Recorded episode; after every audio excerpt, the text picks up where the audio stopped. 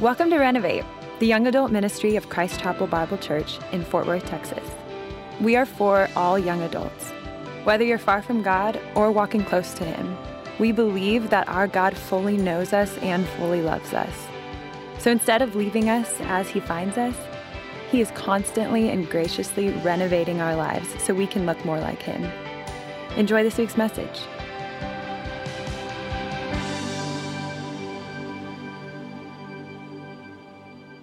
Well, good evening. How we doing? Pretty good? Fantastic. Well, let's go 2 Corinthians chapter 8. 2 Corinthians chapter 8. We'll be hanging out there tonight. So my very first job was at Risky's Barbecue in the Stockyards. I was a server there. It was an incredible experience. I think everybody should be required to wait tables for 1 year of their life. I think the world would just be a better place. I think we'd be nicer and less rude. But it was an awesome experience. But one of the things that I noticed when I started waiting tables is that Christians have a horrible reputation in the restaurant industry. And I began to kind of connect the dots when I realized that no one wanted to work the Sunday lunch shift, which made no sense to me because if I know one thing about Christians, we love Sunday lunch, right? Like you get up, you get coffee on the way to church, then after church, you grub, right? Like that's how we roll. And so I was like, man, that's a busy shift. Like why don't people want this really busy shift? Until I worked a few of them. and one day I'm standing there typing in an order, and this guy walks up and he's trying to close out his tab, and he looked at his receipt. He then punches the computer screen and says, "I freaking hate Christians." He said it like not quite as nice as that, but you don't understand, right? And he says, "Dude, I just hate Christians. These guys are the worst." And so I'm standing there. I'm like 18. I'm like, "I don't identify yourself as one. Like, just like play cool." I'm like, "All right." I was like, "All right, what happened?" He said, "Dude, like they show up. They have these like massive parties, and then there's always people that show up late. We're having to like pull chairs and tables and stuff like that. And then they're super needy, and they're always wanting all these extra things. And then they do that stupid thing where they hold hands and they pray for all people to see. And then at the end of it, they don't tip." Like they're like the worst tippers in the world. Like they run you ragged, and then they're just so stingy. And I heard that, and I was like, "Oh, it's not a good look for us." I was like, "But maybe this is like a one-off thing. Maybe this is just this one experience." It wasn't. The more I worked and the more I talked to other people, the more I realized that we have a reputation, at least in the server-waiter world, of just being stingy. And I hate that, because if we actually see what our God calls us to, we're actually called to be incredibly generous. In fact, radically generous in the way that we operate. So if you're just now jumping in with us, we are in a series that we're calling Church People.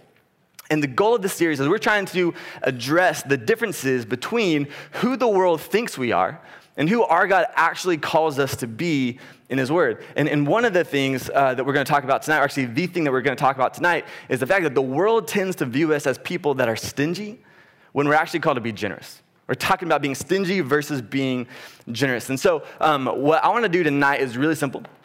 I want to read a passage of a group of Christians in the early church.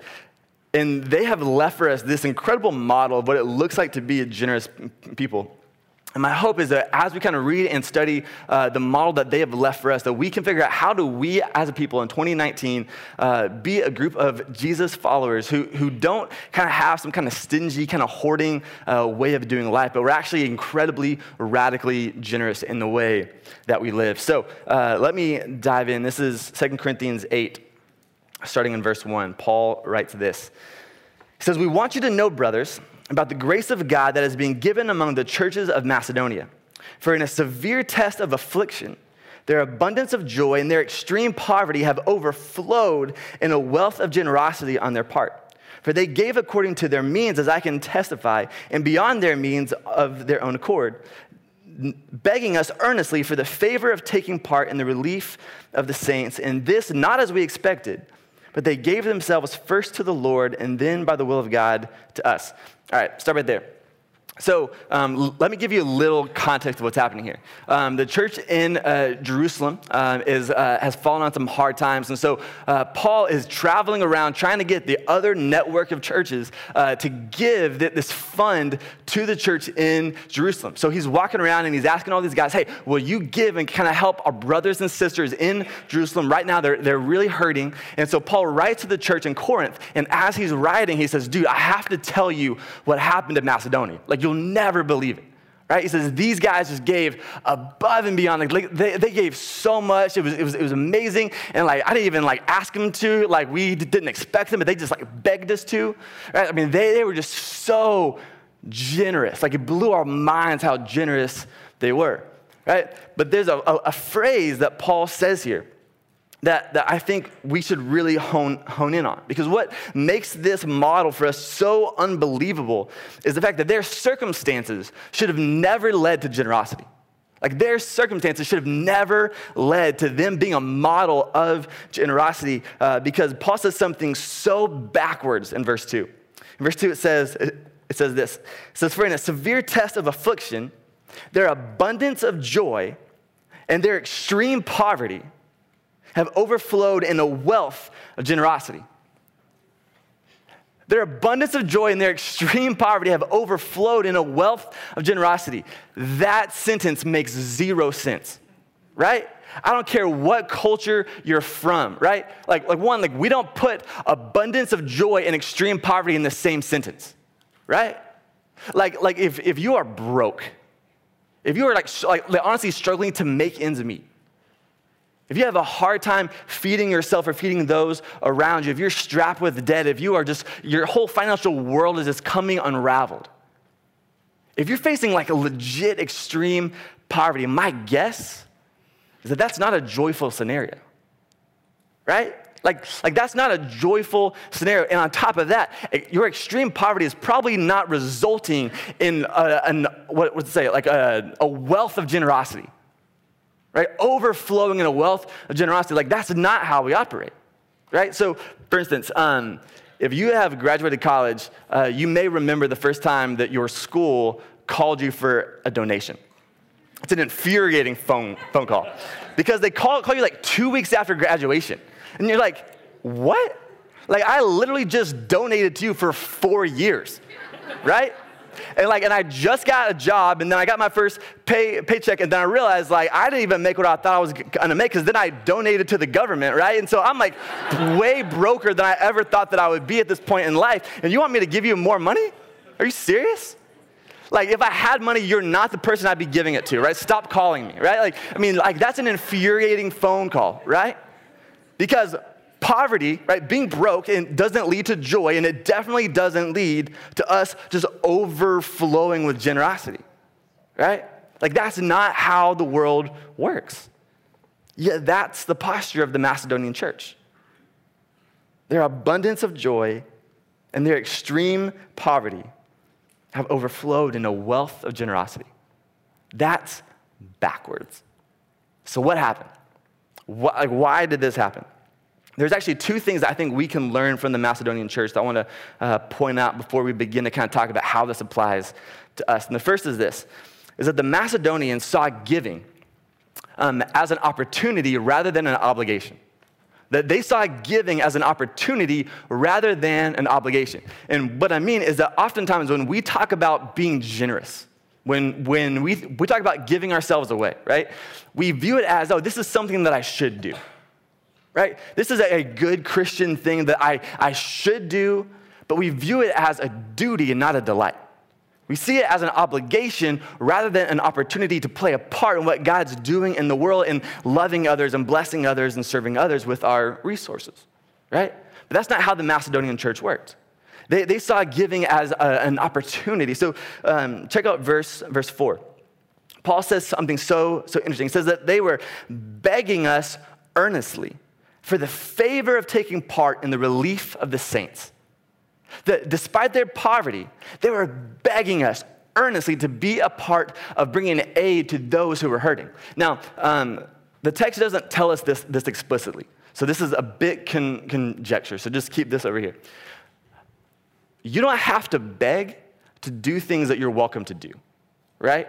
So what this implies to me is that Paul may have said, hey, I don't really feel like you should be giving, right? I think you guys just keep your money, right? Because to beg to be a part of something, there has to be a barrier, right? Like I don't go home and beg my wife to do the dishes, right? I'm welcome to do it anytime, right? Anytime I want to, green light, man, it's all you, right? So I don't beg that, right? But they're begging to be a part of what God's doing, which implies that maybe somewhere along the line, Paul saw their poverty and he's like, hey, you know what? You're good.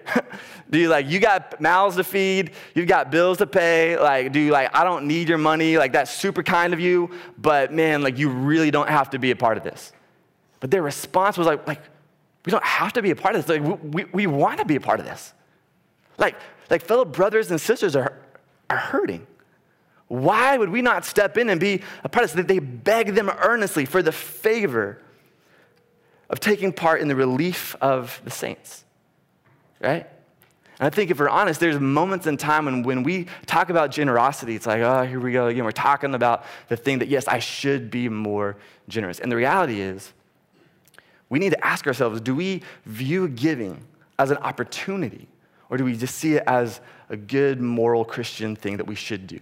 Do we see it as an obligation? And that's a tough place to get to. And in order to get to that place, we have to have a perspective shift. And this is the shift that the Macedonian church actually had, because the second thing that we see in the church of Macedonia is that they were also eager to do things that Jesus did. Why they were begging to be a part of this is because they were just eager to do things that Jesus did. If you skip down to verse 9, Paul explains what the Macedonian church knew and understood, and he says this. He says, "For you know that the grace of our Lord Jesus Christ, that though he was rich, yet for your sake he became poor, so that you by his poverty might become rich."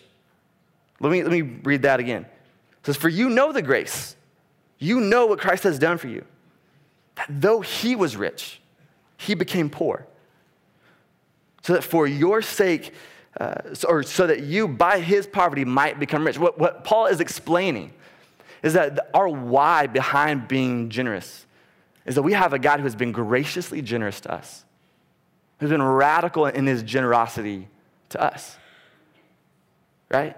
I mean, Paul reminds us in Romans that the wages of sin is death, meaning that since the very beginning, the cost, the penalty for sin is death. When sin is committed, something or someone has to die. That's what it costs. Yet what makes the gospel so beautiful is that Jesus stepped down. He left his throne. He came to us, and he says, I'm going to pay the penalty for you. I will become poor so that you might become rich. It's this phenomenal exchange. The most generous thing a person could ever do is pay life for life. And the Macedonian church is like, this is at the forefront of their minds. Like, hey, like, we understand that he was rich and he became poor so that through his poverty, we might get this incredible inheritance, that we get life instead of the death that we had rightfully earned.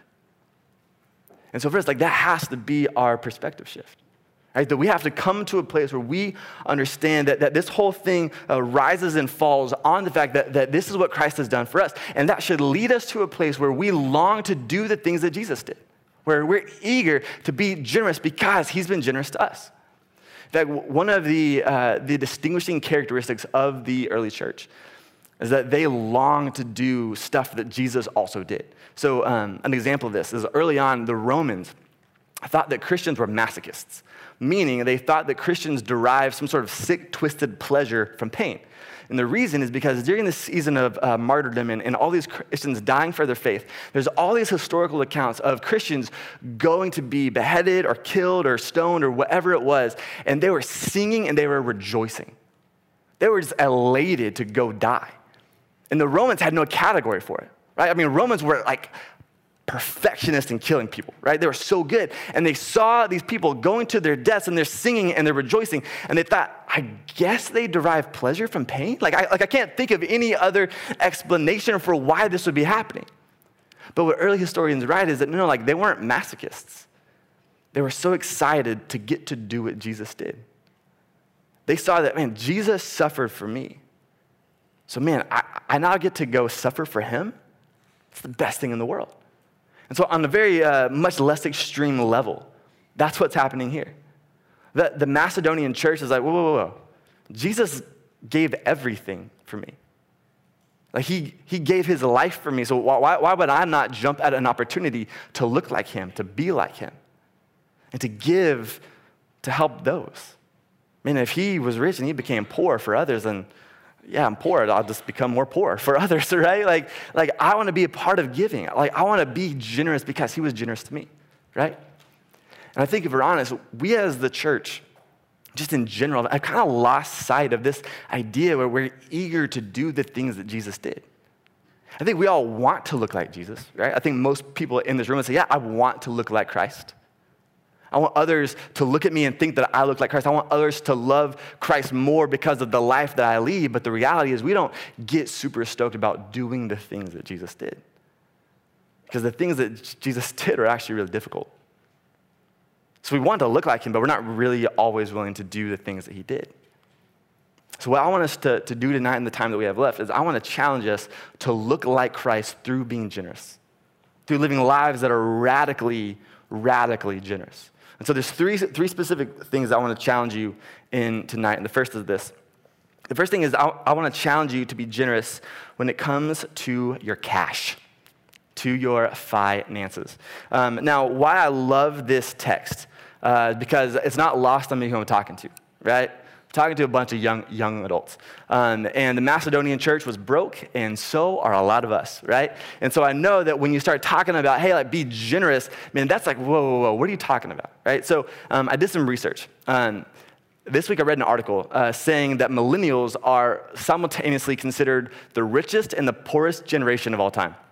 We are the richest because we love $7 coffee and avocado toast, which just seems very frivolous, right? But we're also seen as the poorest because of the recession in 2008, there's been a kind of stagnation of wages for a season, right? So for a lot of us coming out of college, like the financial landscape looked drastically different.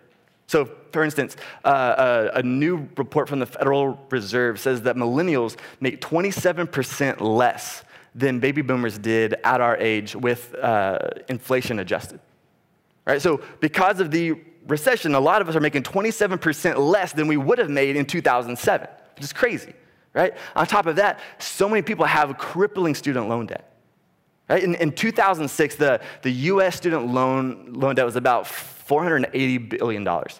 Right now, there are 44 million Americans with student loan debt to the tune of $1.5 trillion, right? So when economists look at our generation, they think, man, those dudes are broke, right? And maybe you feel that, right? And so it is not lost on me, and so maybe you hear, wait, you're gonna challenge me to be generous with my money? What money? Dude, I'm trying to pay bills. I'm trying to survive. I'm trying to pay off debt and loans. I'm trying to buy a house so I can finally get some equity in this world. Like, I'm trying to be a responsible adult. Dude, I am strapped. I don't have room to be generous. I can't afford to be generous. If that's you, I feel that. All right? I understand that, right? But I want to challenge you with something. Affordability and generosity will most likely always be at odds with one another. It will always feel like you cannot afford to be generous, right? But the reality is, I would argue that you can't afford to not be generous, right? Because the model that we have, if Christ is our model, the gospel was not a very affordable decision, right? Like if Christ was going to the cross and did a cost-benefit analysis, he's not going, right? Like, let's just be honest, right? He looks at, all right, so I'm stepping down from my throne in heaven. I'm becoming a person. I'm going to walk the earth. I'm going to endure the same temptation, yet be without sin.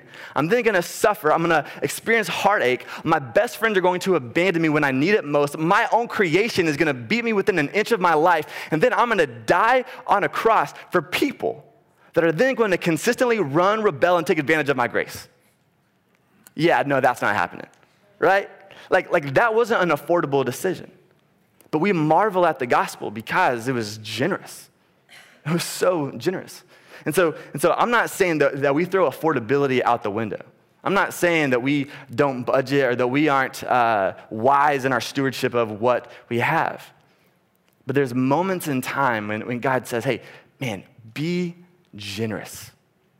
Right? And it may not feel like you can afford it, but man, crazy stuff happens when we choose to look like Christ, to bless others, to serve others, to love others by being radically generous. An example, a few years ago, one of the girls that attended here was in the process of moving. And when she was moving, her car got broken into, and this person stole all of her clothes. Like literally every piece of clothing she had, it was gone. Right? That's a huge need, right? If you just woke up and your wardrobe was gone, right? And so the people in her home group decided to rally together, and I think it was close to like $1,000 in gift cards that they just anonymously gave to her. I knew about it, but she didn't know. And it was this crazy, beautiful thing, right? Crazy, beautiful thing. And when I look at the people in that group, what I find is that a lot of them, like they couldn't afford that. If they wanted to go drop $200 on an outfit like that would have been a pinch, right? That wasn't wise stewardship. Yet in this moment, they had this realization of like, I can live a little tighter for the rest of the month. I can forgo a few things for the rest of the month. I can eat out less for the rest of the month if that means that I get to be generous and I get to meet a need, right? And I think about that for us, like, man, maybe we're in a place where we just need to think strategically about what can I give up? Maybe it's, man, I don't eat out as much. Maybe it means I trade my CrossFit membership for a 24-hour membership, right? Like, you know, what can I do to free up some cap room that allows me to be generous? Because the reality is one of the ways that it looks like for us to be generous is that we are generous with the money that we have, even when it feels like we are living in extreme poverty, which, side note, you're probably not, but it might feel that way. Second, I want to challenge you to be generous with your resources and your connections. With your resources and connections. The reality is that God has gifted every single person in this room with some incredible resource, whether you realize it or not. I think that one of the most beautiful things to see is when the body of Christ comes together and freely gives away the resources that they've been blessed with, right? So maybe that's a skill, right? Like maybe you are an incredible photographer. And generosity looks like giving away a free photo shoot for someone who could really use it, right? Or maybe you're an attorney. And generosity looks like giving away free legal advice, stuff that's very, very valuable, but just giving it away for someone who's in need, right? If you're a nurse or a doctor, maybe generosity looks like giving your time to go serve those who are in underserved populations, right? I don't know. Maybe it's not a skill. Maybe it's a possession, right? Maybe you just come from money, right? And you have some crazy lake house or beach house or mountain house or ranch house or whatever kind of house you might have. And generosity looks like being open-handed and looking at someone who just needs a break. Say, hey, you know what? It looks like you need rest. And here's the keys to this house. It's yours as long as you want it, right? Or maybe it's like connections, right? I mean, life is absolutely all about who you know, right? Maybe generosity looks like you just being open-handed with who you know, because some of you guys are connected, right? Maybe generosity is talking to a friend who's trying to find a job in a certain field, and you say, hey, you know what? I know a guy. Dude, I would love to hook you two up, right? Or they're trying to start a business, and you say, man, I would love to introduce you to my friend over here who could really help you guys out. Like, I don't know what that looks like, but we've all been resourced with something. And to be honest, oftentimes the things that we are resourced with are the things that we just try to hoard the most, because a lot of them are valuable. A lot of them we can monetize, right? But I mean, what would it look like for us to be so open-handed with the things that we have been resourced with to say, hey, it's yours. It's yours. It's an incredible way to be generous. And last is this. I want to encourage you to be generous with your time and your attention. With your time and attention. I am convinced that one of the most valuable commodities that we have is time, because there's not a lot of it, and we can't get it back, right? And so because time is so precious, and because we live in a culture that wears busyness as a badge of honor, what typically happens is that we guard our time at all costs. Now, there is a place to have healthy boundaries, right? If you say yes to everything, that's also not wise. But there are certain times when we are just so stingy with our time because it's so precious to us, right? But have you ever been in a conversation where someone is just looking over your shoulder the whole time? Where they're checking their watch, or they're checking their phone, and they're like, yeah. Like, how unloved do you feel? How much of a burden do you feel when you're talking to someone who is so clear in the way that they interact that, man, you don't have time for me? That I'm a burden, that I'm a bother, that I'm keeping you from something or somebody else. That's a really brutal feeling. But if you've been in a conversation where someone stops and they look you in the eye, especially if they're busy, where they stop and they look you in the eye and they're invested in you, and they make you feel like the only person in the room. Man, few things in this world make you feel loved like that. When someone gives you their time, but specifically their attention, when you're the only person in the room, we have a phenomenal ability to point people to the grace of God when we just stop and say, hey, how you doing? Good. No. Like, I got time. Like how are you? Right? That's crazy. Like, people feel love when we give people our time and attention. I'm going to brag on you guys for a second. If you were here last week, surprise, we adopted a soccer team. That was fun. And so we adopted this soccer team. There's a soccer team, World Relief FC, a team of middle school kids who are from all over the world who are here as refugees. And the goal of adopting the soccer team is just to show up and be in their corner. Right? These are kids that by age 10 have seen and experienced things that you and I will never experience and never see. And so a lot of their childhood has been robbed because they've just come from governments where there's just a lot of oppression, a lot of tyranny happening. And so our goal is just to show up and cheer and just let them be kids.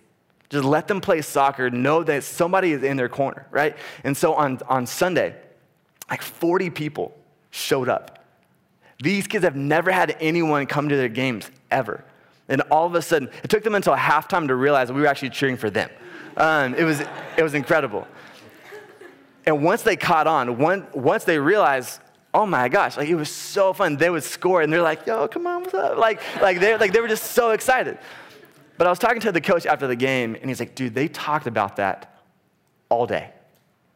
The entire ride home, they just couldn't believe that someone would take time. And so a group of young adults who just took 2 hours out of a Sunday afternoon just to show up and just to be present. Dude, that is changing somebody's life. It's showing them that they matter. It shows them that they're actually loved, that someone in this world actually cares about who they are and is in their team or is in their corner and on their team. So man, for you, like when you look at your schedule, where can you free up some margin to actually just be present, right? And maybe that's like just carving out time in your schedule to say, I'm not doing anything right now. For 30 minutes, I don't have anything on my calendar just in case someone just shows up. I have the freedom to say, yep, it's yours, man, whatever you want. Or maybe it's just being aware and just as you're kind of going throughout your day, just having the awareness of, man, who needs my time? Who seem like they're in just desperate need of someone just to look them in the eye and make sure that they feel seen. And just imagine for a second, if we as a people just decided, hey, let's all just be radically generous. Let's be radically generous with our money. Let's be radically generous with our time, with our attention, with the resources that we have, with our contact list. And I have to believe that the city of Fort Worth would look drastically different if we were just so freely just giving stuff away. And when people were so confused and say, like, why? Like, why are you just so over the top in your generosity? It allows us to point to our God and say, man, I've been on the receiving end of the most generous gift the world's ever known. My God has been so generous with me, and to be honest, I just want to look a lot like him. So I'm just going to be generous. Imagine if people who were skeptical of what we believe couldn't argue with how generous we were. I think that would be incredible. And so the question is, man, do we have the perspective that, man, we long to be a part of what God is doing, that we are eager to be a part of relieving those who are hurting, because we understand the grace of our God and the model that our God has left, that though he was rich, he became poor, so that through his poverty, you and I might become rich. Let me pray.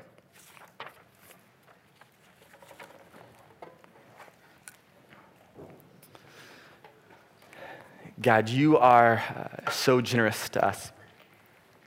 And I think that is a phrase that we can throw out pretty easily. But God, the reality of what the gospel looks like should floor us. The fact that we were far from you, the fact that your word says that we were strangers, we were enemies, yet because of your grace, because of your generous gift of your son, we are now called sons and daughters.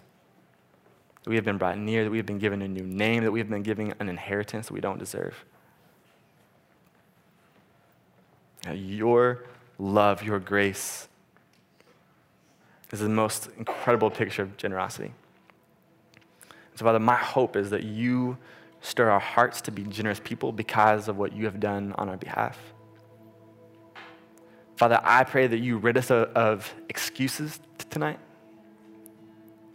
That as we think about how can we step in to needs that we see around us, when we see brothers and sisters that are hurting, how can we bless? How can we love? God, that you just take away any excuses that we might have, saying, I can't.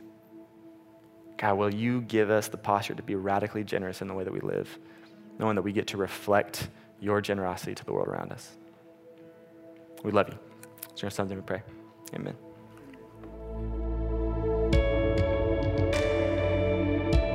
Man, if you were like me, it is probably manageable to remember to be generous in a few areas of your life, whether that's with your time, your attention, or your effort or resources. Even I can be generous with a couple. But if you want to be around other people who help remind you to be generous with your entire life, like Jesus was generous with his life for you, reach out to us at renovateftw.org or on social media at renovateftw. And we would love to connect you with a community of people who wants to help you walk out that generosity in every part of your life. Thank you for listening, and we hope you tune in again soon.